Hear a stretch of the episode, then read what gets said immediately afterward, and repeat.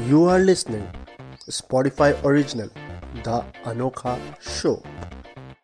Hello hi नमस्कार ये है एपिसोड तेरह सटायर है प्यार मेरा तो चलिए शो की शुरुआत करते हैं और आज आपको सबसे पहले फ्लैग कंट्रोवर्सी से रूबरू कराते हैं अब देखिए किताबों में तो हमने यही पढ़ा था कि देश का सिर्फ़ एकमात्र झंडा होता है राज्य का कोई झंडा होता है ऐसा तो हमने नहीं पढ़ा मगर कुछ बुद्धिजीवी लोग इतने नल्ले इतने वेले हैं कि इनके पास सिर्फ़ एक ही काम है और वो है कंट्रोवर्सी क्रिएट करना।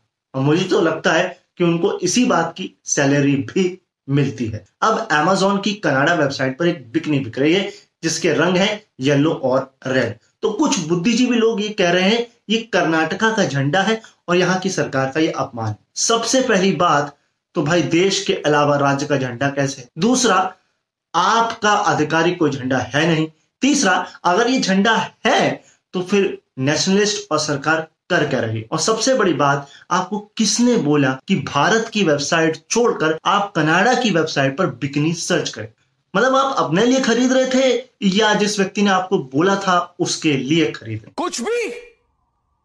कुछ भी। चलिए अब मैं आपको एक बार फिर एक रिपोर्ट से राबता कराता हूँ।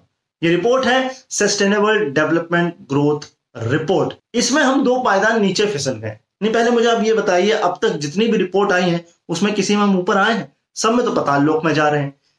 इसमें हम पिछली बार 115वें स्थान पे थे, इस बार 117वें स्थान पे आ गए इस रिपोर्ट में यह भी बताया गया है कि हमारे पड़ोसी देश, जैसे कि नेपाल, भूटान, श्रीलंका और बांग्लादेश हमसे ऊपर है। ये भी कोई नई बात नहीं। ये तो हर रिपोर्ट में है। अगर आप कुछ नया जानना चाहते हैं तो इस वीडियो को अंत तक देखिए। एंड इसके अलावा, अगर आप ये जानना चाहते हैं सस्टेनेबल डेवलपमेंट ग्रोथ रिपोर्ट क्या है और किस मानकों के आधार पर ये बनाई जाती है डिस्क्रिप्शन में मैंने लिंक दे दिया है, जाकर के आप उसे पढ़ सकते हैं। अब गर्मी मौत होगी ना? नहीं नहीं, मैं सियासी गर्मी की नहीं, बल्कि असल गर्मी की बात कर रहा हूँ। यूएई में गर्मी बहुत हो गई है और इस वजह से आबू धाबी पुलिस में काम करने की गर्मी बहुत ज़्यादा हो गई है। बीते रविवार मतलब पिछले से पिछले रविवार और फ्राइडे यूएई में पारा इक्यावन डिग्री को छू गया।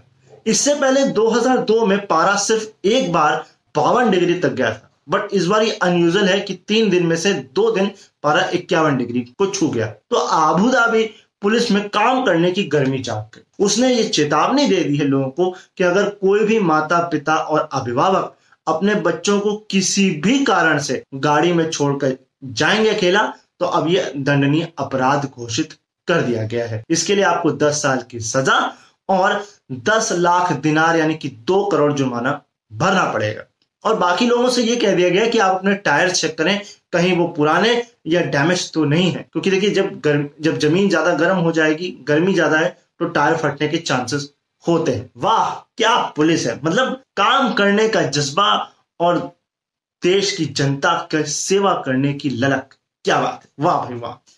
वहीं एक्सपर्ट्स का कहना है कि हर साल लगभग 40 बच्चे ऐसे हादसों का शिकार होते हैं और 55 परसेंट पेरेंट्स इसे समस्या मानते नहीं। और यह भी बोला गया है कि 40 डिग्री टेम्परेचर पे अगर 10 मिनट के लिए भी बच्चे गाड़ी में कैद हो गए तो टेम्परेचर 60 डिग्री पहुँच जाता है और सफोकेशन से उनकी मौत हो सकती है। अब एक ये पुलिस है जो जनता के लिए काम कर रही है। और एक हमारी पुलिस है जो सरकार के लिए काम कर रही है। कभी ट्विटर के ऑफ़िस घुस जाती है, कभी कॉलेज के कैंपस में घुस जाती है। कोई सरकार के खिलाफ बोले तो उसे धर लेती है। ऐसा नहीं है कि पूरे देश की पुलिस ऐसा कर रही है, बट अधिकांश पुलिस यही कर रही है। अब आपने इंसान का रिटायरमेंट सुना है। डॉग्स यानी कि स्नेफर डॉग्स का रिटायरमेंट सुना है। पर क्या कभी आपने चूहे का रिटायरमेंट सुना है? ये जानने से पहले मैं आपको हिस्ट्री में ले चलता हूँ। कंबोडिया में गृह युद्ध के बाद वहाँ के जंगलों में बड़े पैमाने पर लैंडमाइंस बिछा दी गई। तो अब किसी भी व्यक्ति का जब पैर पड़ता तो उसमें विस्फोट हो जाता। इससे कंबोडिया की सरकार से लेकर के दुनिया भर की सरकारें बहुत ज़्यादा चिंतित थी। क्योंकि ये इस जगह पे बनाया गया था जहाँ पर दुनिया का विश्व प्रसिद्ध अंकोर वाट का मंदिर है और प्राकृतिक सौंदर्य का कंबोडिया जो है वो धनी भी है तो टूरिस्ट भी वहाँ बहुत आते हैं। तो बेल्जियम के एक चैरिटेबल ट्रस्ट एपीओपीओ ने एक तरकीब सूची। इसने तंजानिया से कुछ स्पेशल किस्म के चूहे मंगाए। ये चूहों में सूंघने की अत्यधिक क्षमता थी। इसमें था एक मगावा चूहा। इसको एपीओपीओ के वॉलंटियर्स ने ट्रेन किया और फिर इसे वॉलंटियर्स के साथ कंबोडिया भेज दिया गया। अब एपीओपीओ के जो हेड हैं, उन्होंने बोला है कि इसने पाँच साल काम किया है, ये थक गया है। इसने इकहत्तर लैंड माइनों और अड़तीस विस्फोटकों का पता लगाया है। वहीं दो लाख पच्चीस हज़ार स्क्वायर मीटर की जगह को इसने छान मारा है, जो कि बयालीस फुटबॉल ग्राउंड के बराबर है। जब ये दो साल का था, तब ये आया था। ये अपने नेचुरल कामों के लिए फ्री है। इसको रिटायर किया जा रहा है। इसको कई अवार्ड्स भी मिल चुके हैं। वहीं अगर ये काम कैसे करता था तो ये भाई साहब, जहाँ माइंस थी, उससे थोड़ी थोड़ी से पहले वहाँ सूंघ के उसकी ज़मीन को कुरेदने लगते थे। तो लोगों को पता लग जाता था जो टीम थी तो इसको बैक कर दिया जाता था और जो रेस्क्यू टीम है, वो इस माइंड को डिफ्यूज या डिस्ट्रॉय कर देती थी। तो वाह, क्या कमाल का रैट है। सल्यूट है आपके काम को कि आपने हज़ारों लोगों की जान बचाई है। अब मैं आपसे एक सवाल करूँ कि आप कुंभकर्ण की तरह कितनी देर तक सो सकते हैं? मतलब एक दिन, दो दिन, एक साल, दो साल। मगर मैं आपको कहूँ कि रूस के साइबेरिया के बर्फ़ की चट्टान में से एक जीव जागा है और वो भी पूरे पच्चीस हज़ार साल बाद। अब इस लॉजिक के हिसाब से तो अभी तक हम सात साल से सो रहे हैं। अब पता नहीं और कितना सोएँगे। अब चाहे जनता की बात कर लें, भक्तों की बात कर लें, मीडिया की बात कर लें ऑपोजिशन की बात कर लें, सात साल से सो ही रही है। अब ये कब जागेगी और कौन सबसे पहले जागेगा? ऐसे कई सारे सवाल हैं। तो इन सवालों के जवाब अगर आप देना चाहते हैं तो कमेंट बॉक्स में दे सकते हैं। बाकी देखते हैं यार, कौन जागता है, कब जागता है, ये एक बड़ा सवाल है। अब हमारे देश में एक परंपरा है। इंजीनियर की शादी, इंजीनियर से, वकील की शादी, वकील से डॉक्टर की शादी डॉक्टर से, आरजे की शादी, आरजे से स्टैंड अप कॉमेडी की शादी स्टैंड अप कॉमेडी से। ये मतलब क्या? ऐसा नहीं है। अच्छा कुछ जगहों पे है, कुछ जगहों पे नहीं है। अब ये तो पर्सन टू पर्सन की बात है। मगर एक लड़की ने वैक्सीन लगवाई तो उसने कहा कि मुझे लड़का भी वही चाहिए जिसने वैक्सीन लगवाई। मगर बाद में ये खबर फेक हो गई। बट इस लॉजिक के हिसाब से अगर किसी सटारिस्ट की शादी, किसी सटारिस्ट लड़की से हो जाए, पहली बात तो लड़की सटारिस्ट मिलना थोड़ा मुश्किल है। मिल गई तो आपस में बात कैसे करेंगे? ये माहौल जरा समझिए, सोचिए। और इसके अलावा कोई तीसरा व्यक्ति सुन रहा हो तो उसको समझ में नहीं आएगा, भाई उसकी तारीफ़ हो रही है कि उसकी बेजती हो रही है। इसके अलावा किसी लड़की की स्कूटी में अगर पेट्रोल हो तो वो ये भी बोल सकती है कि मैं तो उसी लड़के से शादी करूँगी जिसकी बाइक में पेट्रोल हो। ऐसे और भी वेयर लॉजिक अगर आपके पास है तो कमेंट बॉक्स खुला हुआ है। आप ज़रूर बता सकते हैं। अब, एक साल पहले एक बहुत बड़ा मास्टर स्ट्रोक चलाया गया था। अब ये मास्टर स्ट्रोक कितना सही था, इसकी पोल में थोड़ी देर में खोल देता हूँ। ये मास्टर स्ट्रोक था कि चाइनीज़ एप्स को बंद कर दो। बंद कर दिया कि भैया, हमें व्यापार नहीं करना है चाइना के साथ और सिक्योरिटी कंसर्न है। मगर ग्लोबल टाइम्स की रिपोर्ट के अनुसार पिछले पाँच महीनों में, जी हाँ जनवरी से लेकर के मई तक भारत और चीन के बीच सत्तर दशमलव एक परसेंट का व्यापार बढ़ा है। इसमें इंडिया का चाइना को निर्यात नब्बे परसेंट बढ़ा है, वहीं चाइना का इंडिया को आयात चौसठ परसेंट बढ़ा है। मतलब ये मास्टर स्ट्रोक सिर्फ़ देश की युवाओं से रोज़गार छीनने का काम था और बाकी लोगों के आँखों पे पट्टी बांधी थी नेशनलिस्ट की कि भैया, आप मत देखिए, करेंगे हम वही जो हमें करना है। तो कितना बड़ा मास्टर स्ट्रोक था ये ये आप समझ ही चुके हैं। बाकी तो अब देखें आगे क्या होता है। लाला जी जी हाँ जी, लाला रामदेव जी ने बोला है कि मैं कोविड की वैक्सीन लगवाऊँगा। नहीं, क्यों भैया? क्या गोमूत्र, गोबर, कोनोरिन से आपका इलाज हुआ नहीं? या कोरोना ने सपने में आपके आपको दर्शन दिया और कुछ भव्य वचन बोले आपसे तो आप थोड़ा घबरा गए, डर गए। ये तो वही बात हो गई ना।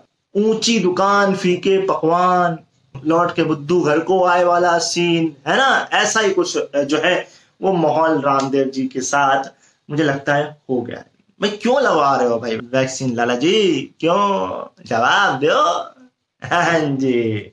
अब बात करते हैं खोए हुए व्यक्तियों के संबंध में। देखिए, देश में कभी जनता गायब हो जाती है, कभी जानवर गायब हो जाते हैं। अब तो हद ही हो गई भाई, वैक्सीन ही गायब हो गई। मध्य प्रदेश के जबलपुर में कोविशील्ड की दस हज़ार डोज है, वो गायब हो गई। क्यों?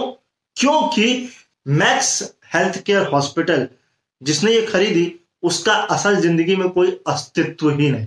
मतलब पहले मौत के आंकड़े गायब हो रहे थे, अब वैक्सीन गायब हो रही है। आगे चल के क्या गायब होगा, पता नहीं। आप अगर कुछ एज्यूम करना चाहते हैं, अगर आपको डर नहीं लगता है तो आप कमेंट बॉक्स में बता सकते हैं कि आगे चलकर क्या और नया गायब होने को, हमको देखने को मिलेगा। अब आज आपको मैं रिपोर्ट का डबल डोज दे देता हूँ।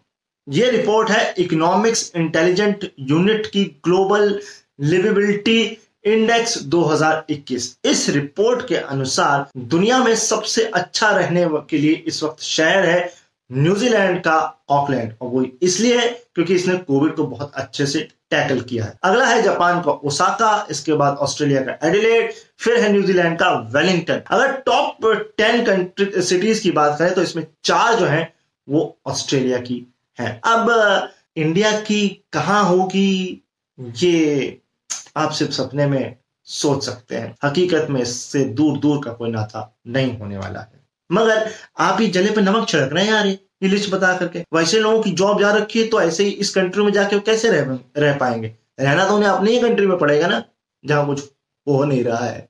चलिए अब यूरो कप की बात कर ही लेते हैं, क्योंकि यूरो कप भी चल रहा है। हाल ही में डेनमार्क वर्सेस फिनलैंड का मैच हुआ, जिसमें डेनमार्क के मिडफील्डर क्रिश्चियन एरिक्सन तिरालीसवें मिनट में अचानक जो है बेहोश होकर गिर गए और जब मेडिकल टीम उनका सीपीआर कर रही थी, तब बाकी खिलाड़ी रो रहे थे। इसे कहते हैं ट्रू इमोशन टीम स्पिरिट और वेरी हार्ड टचिंग था।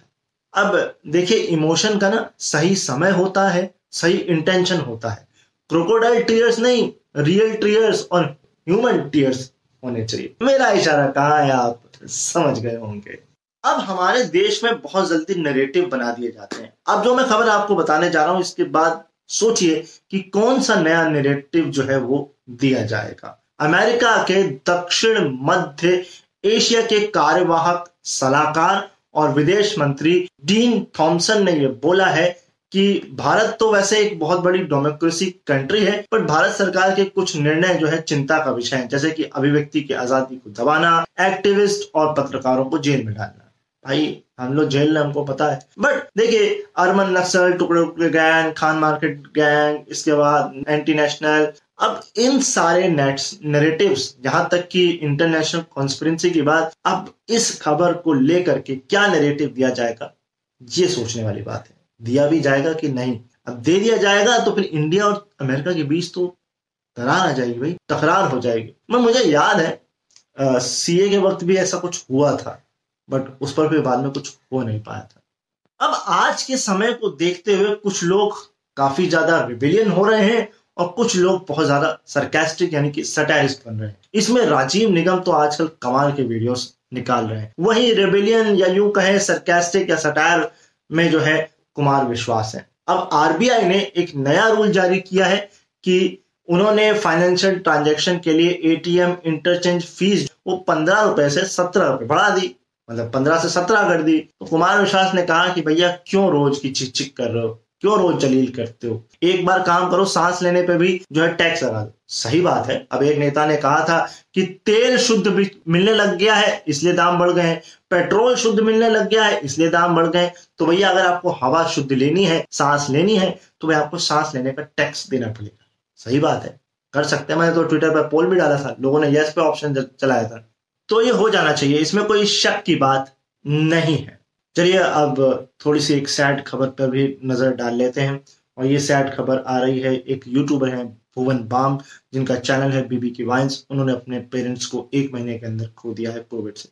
हमारी पूरी प्रार्थनाएँ हमारे साथ हैं। हम दुआ करेंगे कि आप जल्दी से इस सदमे से उभरें और वापस से अपने फैंस से रूबरू हों और हमें एंटरटेन करें। पूरी एंटरटेनमेंट कम्युनिटी क्रिएटिव कम्युनिटी आपके साथ है, आपके लिए प्रेयर्स कर रही है। ये हम चाहेंगे कि किसी भी व्यक्ति के साथ ये ना हो कि उसे अपने पेरेंट्स से महरूम होना पड़े। ये एक बहुत ही हार्ड टाइम है आपके लिए, मुझे इस बात का पूरा इल्म है। तो चलिए इस सैड मूव से थोड़ा सा पॉजिटिव मूव की तरफ़ आते हैं और शो का अंत एक पॉजिटिव खबर के साथ करते हैं। थर्ड वेव आने वाली है। सेकेंड वेव जा चुकी है। तो थर्ड वेव के लिए क्या करना चाहिए? ये हमें सीखना चाहिए बीकानेर के एसडीएम से। बीकानेर की एसडीएम ने एक कोरोना क्लासेस शुरू की हैं। इस कोरोना क्लासेस में वो टीचर्स और बच्चों के अभिभावकों को वीडियो कॉन्फ्रेंसिंग के थ्रू जो एनिमेशन कार्टून शॉर्ट फिल्म्स और शॉर्ट फिल्म्स के माध्यम से जो है, वो लोगों को समझा रहे हैं, लोगों को कोरोना के बारे में अवेयर कर रहे हैं। हेड्स ऑफ़ है आपको कि आप थर्ड वेव के लिए पहले से ही लोगों को अवेयर कर रही हैं। ऐसी चीज़ें हमारे देश में और जगह होनी चाहिए। हमारे पास दीवारों में स्पेस है टीवी में स्पेस है रेडियो में स्पेस है तो इसका यूटिलाइजेशन हमें बड़े पैमाने पर करना चाहिए, क्योंकि थर्ड वेव बच्चों के लिए कह तो यही रहे कि घातक है, आई होप ऐसा ना हो और हम अपने बच्चों को सुरक्षित रख पाए, ताकि वो अपना उज्जवल भविष्य देख पाए। तो इसी के साथ इस शो को मैं रैप अप करता हूँ। अगर आपको ये शो पसंद आ गया हो तो लाइक कमेंट और शेयर की भरमार कर दीजिएगा तो कहाँ जा रहे हो यार? रुक जाओ यार। थोड़ी मेरी सुन लिया करो। थोड़ी मेरी मदद कर दिया करो। अच्छा लगेगा मुझे दिल से। सब्सक्राइब कर लो, बगल में बेल उसको भी प्रेस कर लो। उसके बाद जाओ, है ना? अभी अपना ख्याल रखो, मुझे अपने दिलों में याद रखो। मुझसे पर्सनली कुछ कहना चाहते हो तो कमेंट बॉक्स खुला हुआ आप लोगों के लिए, है ना? मैं मिलूँगा आपको अगले संडे तब तक के लिए बाय बाय